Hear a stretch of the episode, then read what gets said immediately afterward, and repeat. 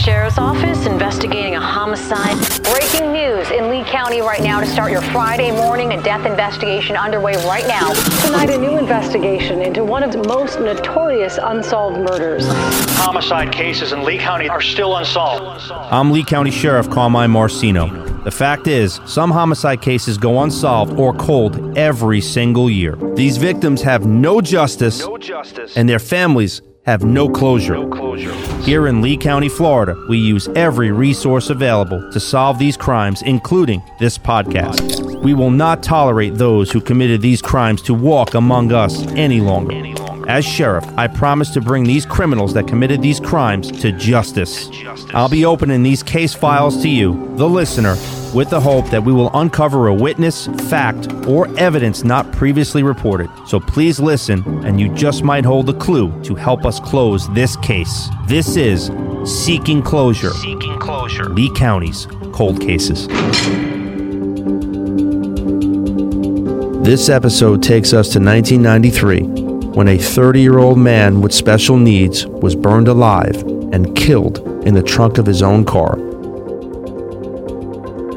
Cold case number 93 110667. David Comparetto. Homicide. It was the fall of 1993 in southwest Florida. The warm nights getting shorter and shorter. A time when kids were looking for their favorite costumes for Halloween. And Hocus Pocus was playing in the local theaters. But the reality of what actually unfolded on the night of October 16th would haunt this Florida town for decades to come. 911, what is your emergency? I'm calling about a fire. We're at, sir. This is on uh, Agnes and Banning. I was called in a few minutes ago to the fire department, and I want to make sure they're able to find it all right. All right, sir. Stand on line. I'll connect you with them. Thank you. The fire department was dispatched to a vehicle on fire in Lehigh Acres. What they would discover upon arrival is that this potential arson case had just become a homicide. Complaint desk, Kathy. Do we have an ETA for the vehicle fire on Banning and Lehigh? We're dispatching it now. Okay. When we get one, can we call? The Lee County Sheriff's Office would find 30 year old David Comparetto burned to death in the trunk of his own Ford Tempo. David Comparetto was murdered when detectives found his charred remains inside a burning car in Lehigh Acres. David Comparetto was a 30 year old single man living with his parents in a modest house in Lee County. Well, David was a wonderful little baby. David grew up with disabilities and struggled to find his place in life. he was born with club feet. One leg was shorter than the other. I kind of felt a little bit sorry for him because it was hard for him to do things. He went to um, St. Michael's for elementary school and he, he graduated from St. Michael's after in, from eighth grade. Then he went to Fort Myers High. And that's where everything started, not because of Fort Myers High, but because of being thrown in with a, a different group of people. David wanted to be accepted and to find love. According to his mother, it almost consumed him. He wanted a girlfriend so bad. He wanted, he, he would, the girls that he was on the level of were too young for him. The girls that were doing, he, they would never been interested in him. You know, he was just caught. That's the way he was in high school. He was just, he was caught in the cracks. David worked at several places, including Walmart and a gas station. The gas station was busy and had regular customers. Uh, they used to have a service station facing Edison Mall. And this is after he was uh, maybe 25. He had a, little- a truck, a Mazda truck. And um, the girls from the clubs would come by and get whatever they wanted or he'd fill their cars. They definitely took advantage of him then. And because I, I told, I said, David, how can you have all these on your, your truck don't even hold this much gas. I, you know, you had to pull it out of him, what he was doing, but he said he didn't know how to tell them no. He wanted to make them happy. Some of these regulars were dancers or bartenders at strip clubs in Lee County. I don't know how I got you. All I know is David called me and he said, Mom, all the guys are going to the Foxy Lady Lounge and they want me to go with them. I said, but just be aware that they might be teasing you. Then they had, it was Foxy Lady Lounge, Fantasies, Paradise Club. David's love for the attention made him a regular in most of the local strip clubs, and even some in neighboring counties. He once went to a strip club in Sarasota County where he was a victim of an assault and battery. He got close to a girl up in Sarasota that, uh, from a club up there. I'm not sure what the name of it is. And um, he got rolled up there by his by her boyfriend or girlfriend or boyfriend or brother at one point in time. Did he get hurt? No, they just uh, strong arms some money out of him. Over the next five years, David made himself a regular fixture at the clubs. He would learn the girls' names, start to know the DJs and doormen, and seemed to find trust in his new circle of friends. There wasn't much David was not witness to when it came to what went down inside the walls of these establishments. Jesse Morgan. I was involved in limousines back then, limousine business, security, doing bodyguard work. So, was it your impression that David worked for the club? Yes. Oh, of course. I thought he was a manager or uh, part owner, you know, at the time. He was seen many times speaking to managers inside their office. He used to do deliveries for Jamie also. He would do things for Jamie. Right. He had brown sack, was what he would leave, the office with. I remember David Wood. David Wood. Everyone who knew him said David kept to himself and was a nice guy. Lance Hale, a former DJ at Little Mermaids, who now works in radio out of state, had this to say about David. As far as David was concerned, he came in here and he, I mean, I, I saw him every day that this club was open. He was in here every day that I worked. And I talked to him for a few minutes, you know, we chit chat, but about nothing of significance, him going over to Bird's Club and it being boring, or him seeing that girl over at the Red Carpet Inn, or him going to work. Uh, that's about it. And I do remember seeing him that Saturday asking for Tiffany, and that was the only thing that he said. He was looking for her. His loyalty to his circle of friends would land him with what some called a part time job at the Paradise Club, a side hustle of sorts. He would bar back or run errands, including one person in particular. Wayne Woodring. Okay, Wayne. He, and you know, he called me every night. He brought me coffee night. No, I mean, most every night. There were a number of adult entertainment establishments in Southwest Florida Fantasies, Foxy Lady, the Mermaid Lounge, Birds Club, and the Paradise Club. The most popular of all these was the Paradise Club. The Paradise Club sat on Cleveland Avenue, the main road that runs north and south through Lee County. It was so neat. I'll tell you what, you walked in, um, the front doors, they had the stage all the way in the back, they had tables set up, the bar off to the left, and then the power shower. Power shower was um, pretty much um, for bachelors, but it was all glass. Girls got in there and took a shower, and they would soap up and everything else, and you could watch a girl, in there's um, stools right in front of her, and you could watch her shower. And bachelors would get up in there instead of going up on a stage, they could take you in the shower, and they would soap you down in the shower, and the girls would um, soap up the walls, and now you can't see anything inside there. What goes on, you know, that type of thing. People who went to the Paradise Club knew things could sometimes get wild, and you couldn't mess around. I was there a couple different nights, many fights in the parking lots. Um, there was one death in the parking lot that I recall. I wasn't there for it, but I was there right after. Um, somebody died in the parking lot and got shot in the parking lot. The Paradise Club had a certain vibe, a vibe many people liked, as it was always busy and one of the spots to be on a Friday or Saturday night. It was owned by a local businessman, well known in the area, named Jamie Carrillo. Jamie was popular in Lee County. Everyone knew him, and his parties were one that would leave with stories to be told. Jamie wasn't just popular with the party scene, he was also very popular with the Drug Enforcement Agency. Jamie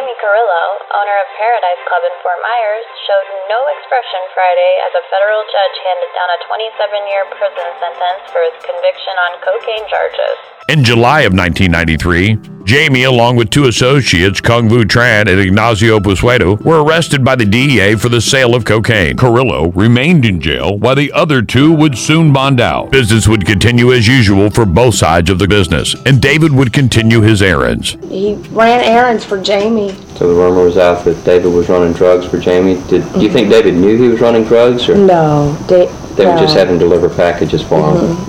David was shy and didn't say much to people. He didn't know or associate with many. One of the people David had trust in was Wayne Woodring. Wayne considered himself David's closest friend. Like I said, was a pretty good friend. He used to come over to the house a lot. Oh, yeah. All the time. Okay. I didn't know how close of friends you were. Because most of the people I've talked to, um, their friendship with him, even the ones that claimed to be close friends with him, it was. Um, uh, I was his closest friend. I was his closest friend. Wayne Woodring was a doorman and DJ for Birch Club. He said David would speak on the phone with him regularly, often to ask him if he needed anything. He called me every night, most every night. David would always bring Wayne coffee, his favorite from 7 Eleven. Uh, normally he would come in and then um, leave. I'd give him a dollar and he'd go and uh, pick up coffee from a 7 Eleven because I didn't like to drink uh, anything but 7 Eleven coffee. But their relationship was deeper than just Java. David had been to Wayne's house on multiple of occasions and even knew his daughter. They were so friendly that Wayne once had dinner at David's family's home. And, uh, I've eaten dinner at his house. Um, with mom and dad? No, just with him. He fixed dinner for um, Tara and I, my little girl. Like I said, was a pretty good friend. So he knew Tara? Really well. Yeah. He used to come over to the house a lot. Oh, yeah. All the time. Okay. Another person who called David a good friend was Gary DJ Tommy Lee Hughes. Gary, a DJ at the Paradise Club, was one of the last people to see David alive. When's the last time you saw David Comparetto? Uh, that Saturday. He stopped by my house around like 2 o'clock, 2 or 3 o'clock before he had to go to work. What did he come over there for? He just stopped by. He just started stopping by about for a week. About a week. He just stopped by like maybe once or twice. He wouldn't really say much of nothing. He'd just sit there on the couch and just tell me that the clothes were dead. Did you see him again after that? Yeah, um, it was around 8.30 at night. Uh, I read the newspaper the next day and he said that he got off work at 9.30, but he, he came in the door and there was other people coming in. And um, he, had, he motioned me to come over to him. So I went over there and then he asked me for a certain girl that works here, Tiffany, which she no longer works here. She works back over at Paradise Club. And I said she wasn't here, don't know if she's coming in or not. Well, he was in a hurry and he, and he left. left.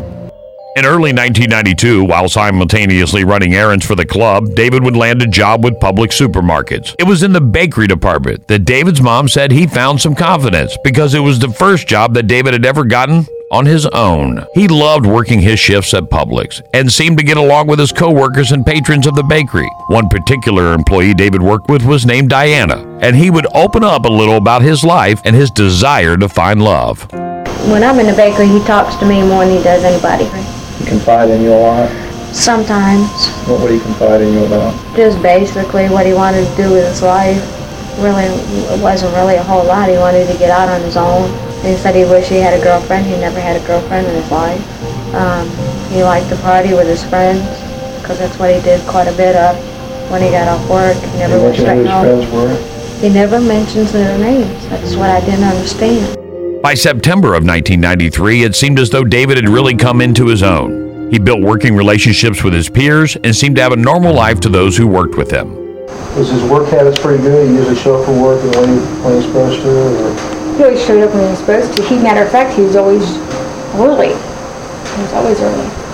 Sometimes an hour early before work. He always was nice to the employees and always uh, joking. Or he was a very, very happy person. Uh, About three weeks prior to David's death, Publix bakery manager Jose Garcia started to notice a change in David's behavior. uh, from the man who used to come uh, always pulling a joke or uh, happy that uh, he just saw Elvis Presley down the street and that kind of uh, attitude, his personality changed like somebody who is just enclosing himself, somebody who doesn't want to talk to nobody, very quiet. It seems that he wasn't around anymore. And then he changed his attitude back to it on Saturday. Just on happiness Saturday. to happiness. From happiness to sadness, from sadness to happiness.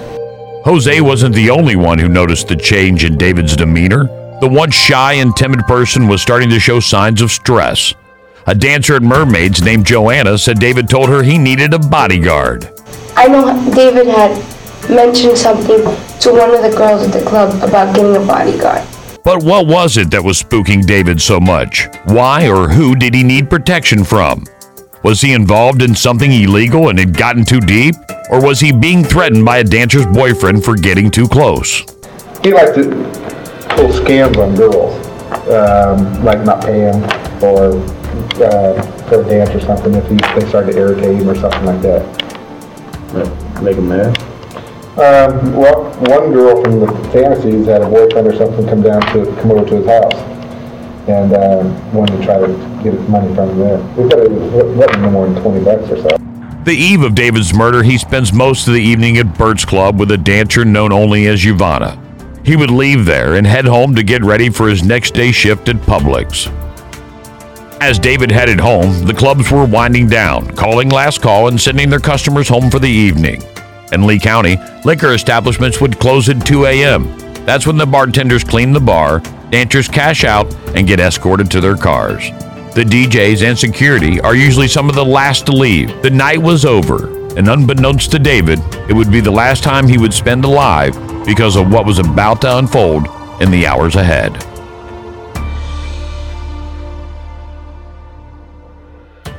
The sun is just rising on the morning of October 16th as David Comparetto sleeps in his bed at home. His close friend Gary Hughes gets up for a drive to the Lee County Jail. The Lee County Jail visiting hour starts at 7:30 a.m. and Gary Hughes was first one there to visit Jamie Carrillo. We remember Mr. Carrillo is in jail being investigated by the DEA for the trafficking of narcotics. Gary told investigators that he went to jail to discuss, quote, getting his job back at the Paradise Club, end quote. Keep in mind that Gary at the time was the DJ at Mermaids and had just worked a shift five hours earlier. Yeah, I went. Yes, I went and seen. I went and seen Jamie. That was because I was telling about how what, what I was doing here and stuff. And I'm not making as much money as I used to make over there. I like to have my job back. And he said it ain't up to him. It's up to his uh, wife, Velma. She said I'll just talk to her, so I haven't went over there and talked to him at all. A dancer named Jennifer Marrero says that Hughes told her that when he visited Jamie in jail, that quote, everything is going to be okay. The people that did this are going to pay. Insinuating that those who cooperated with the DEA are going to pay.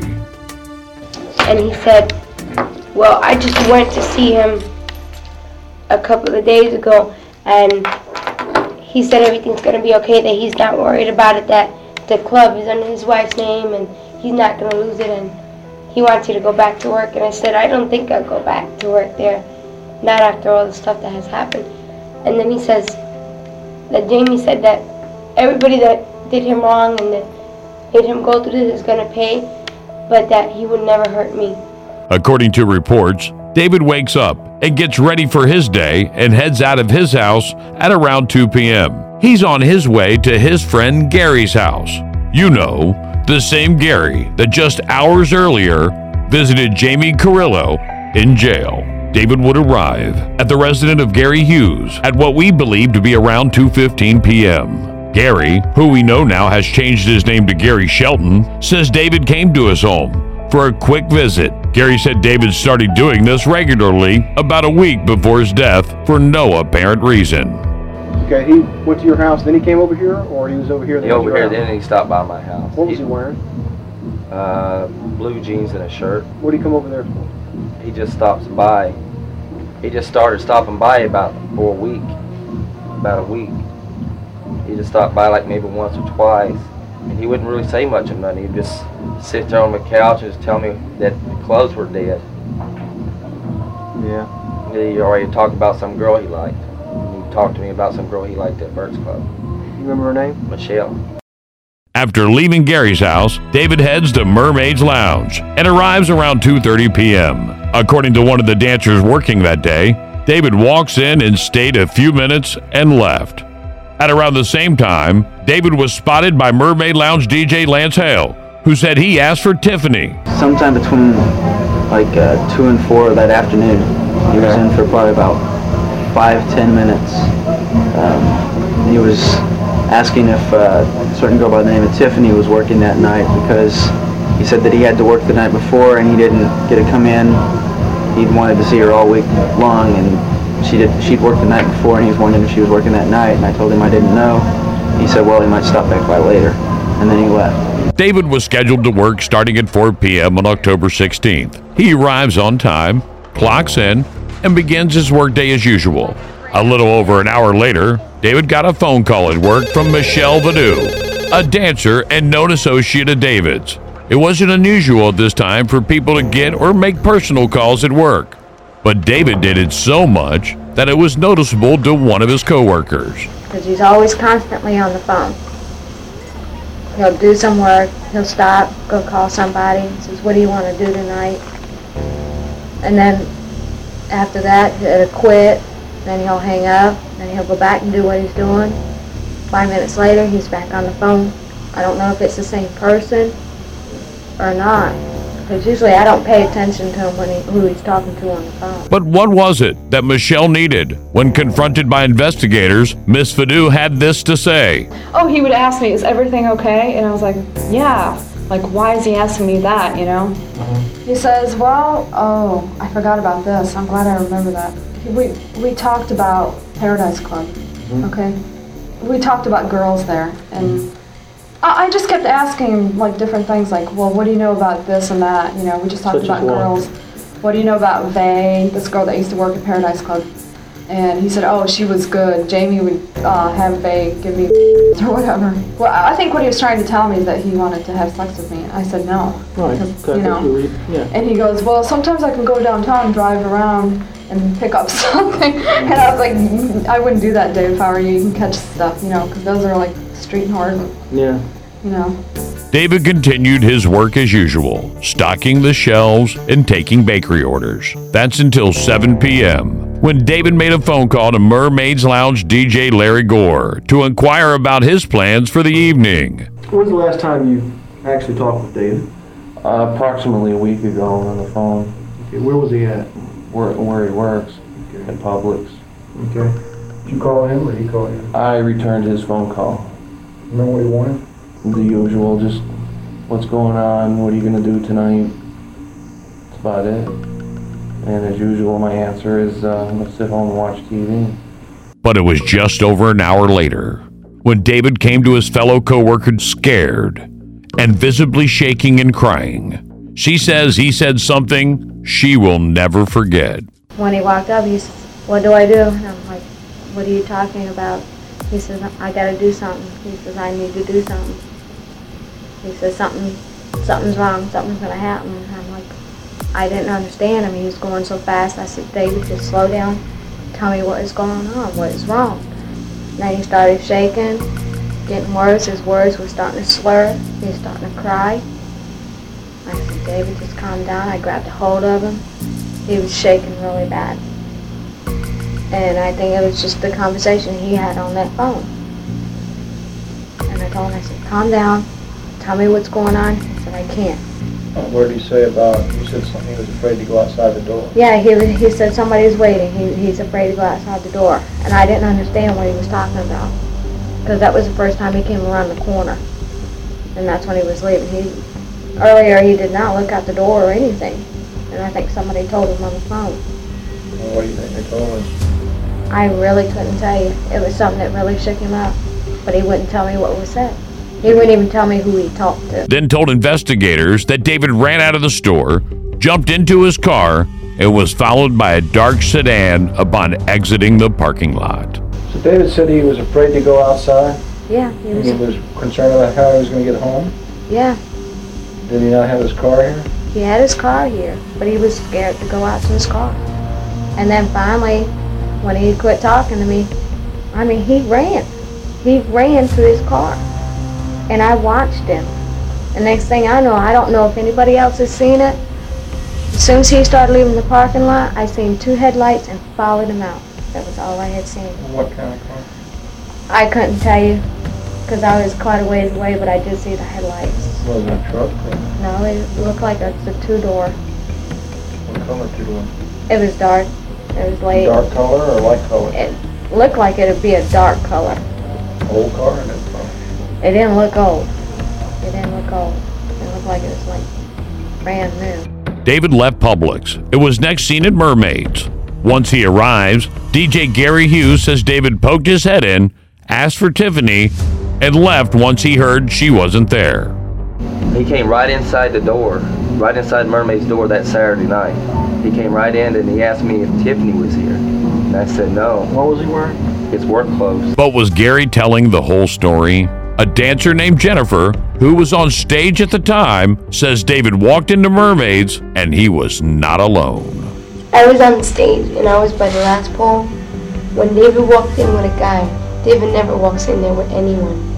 He's never with anybody, especially guys. And the guy walked in with him, and I called David to the stage and I asked him if he could pick me up some something to eat. He had to go somewhere. So I asked him why because he never says no.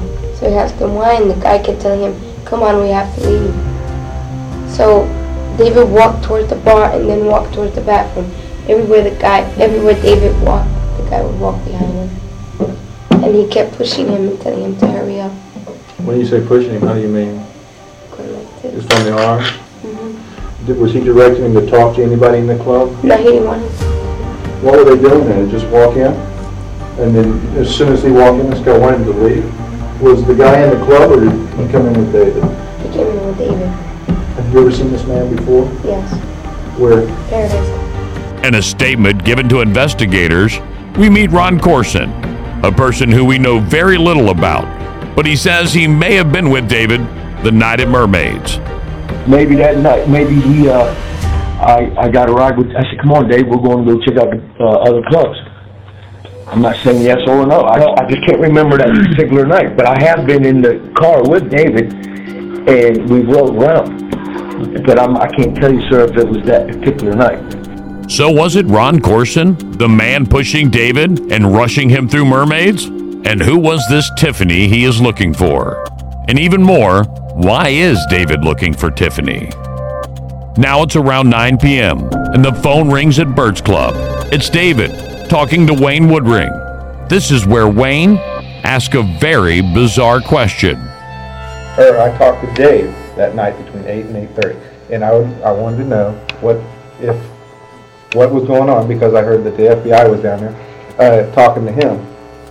Somebody told me that, that, um, and I wanted to know what was going on with that. David arrives at Bert's Club at approximately 9:30 p.m.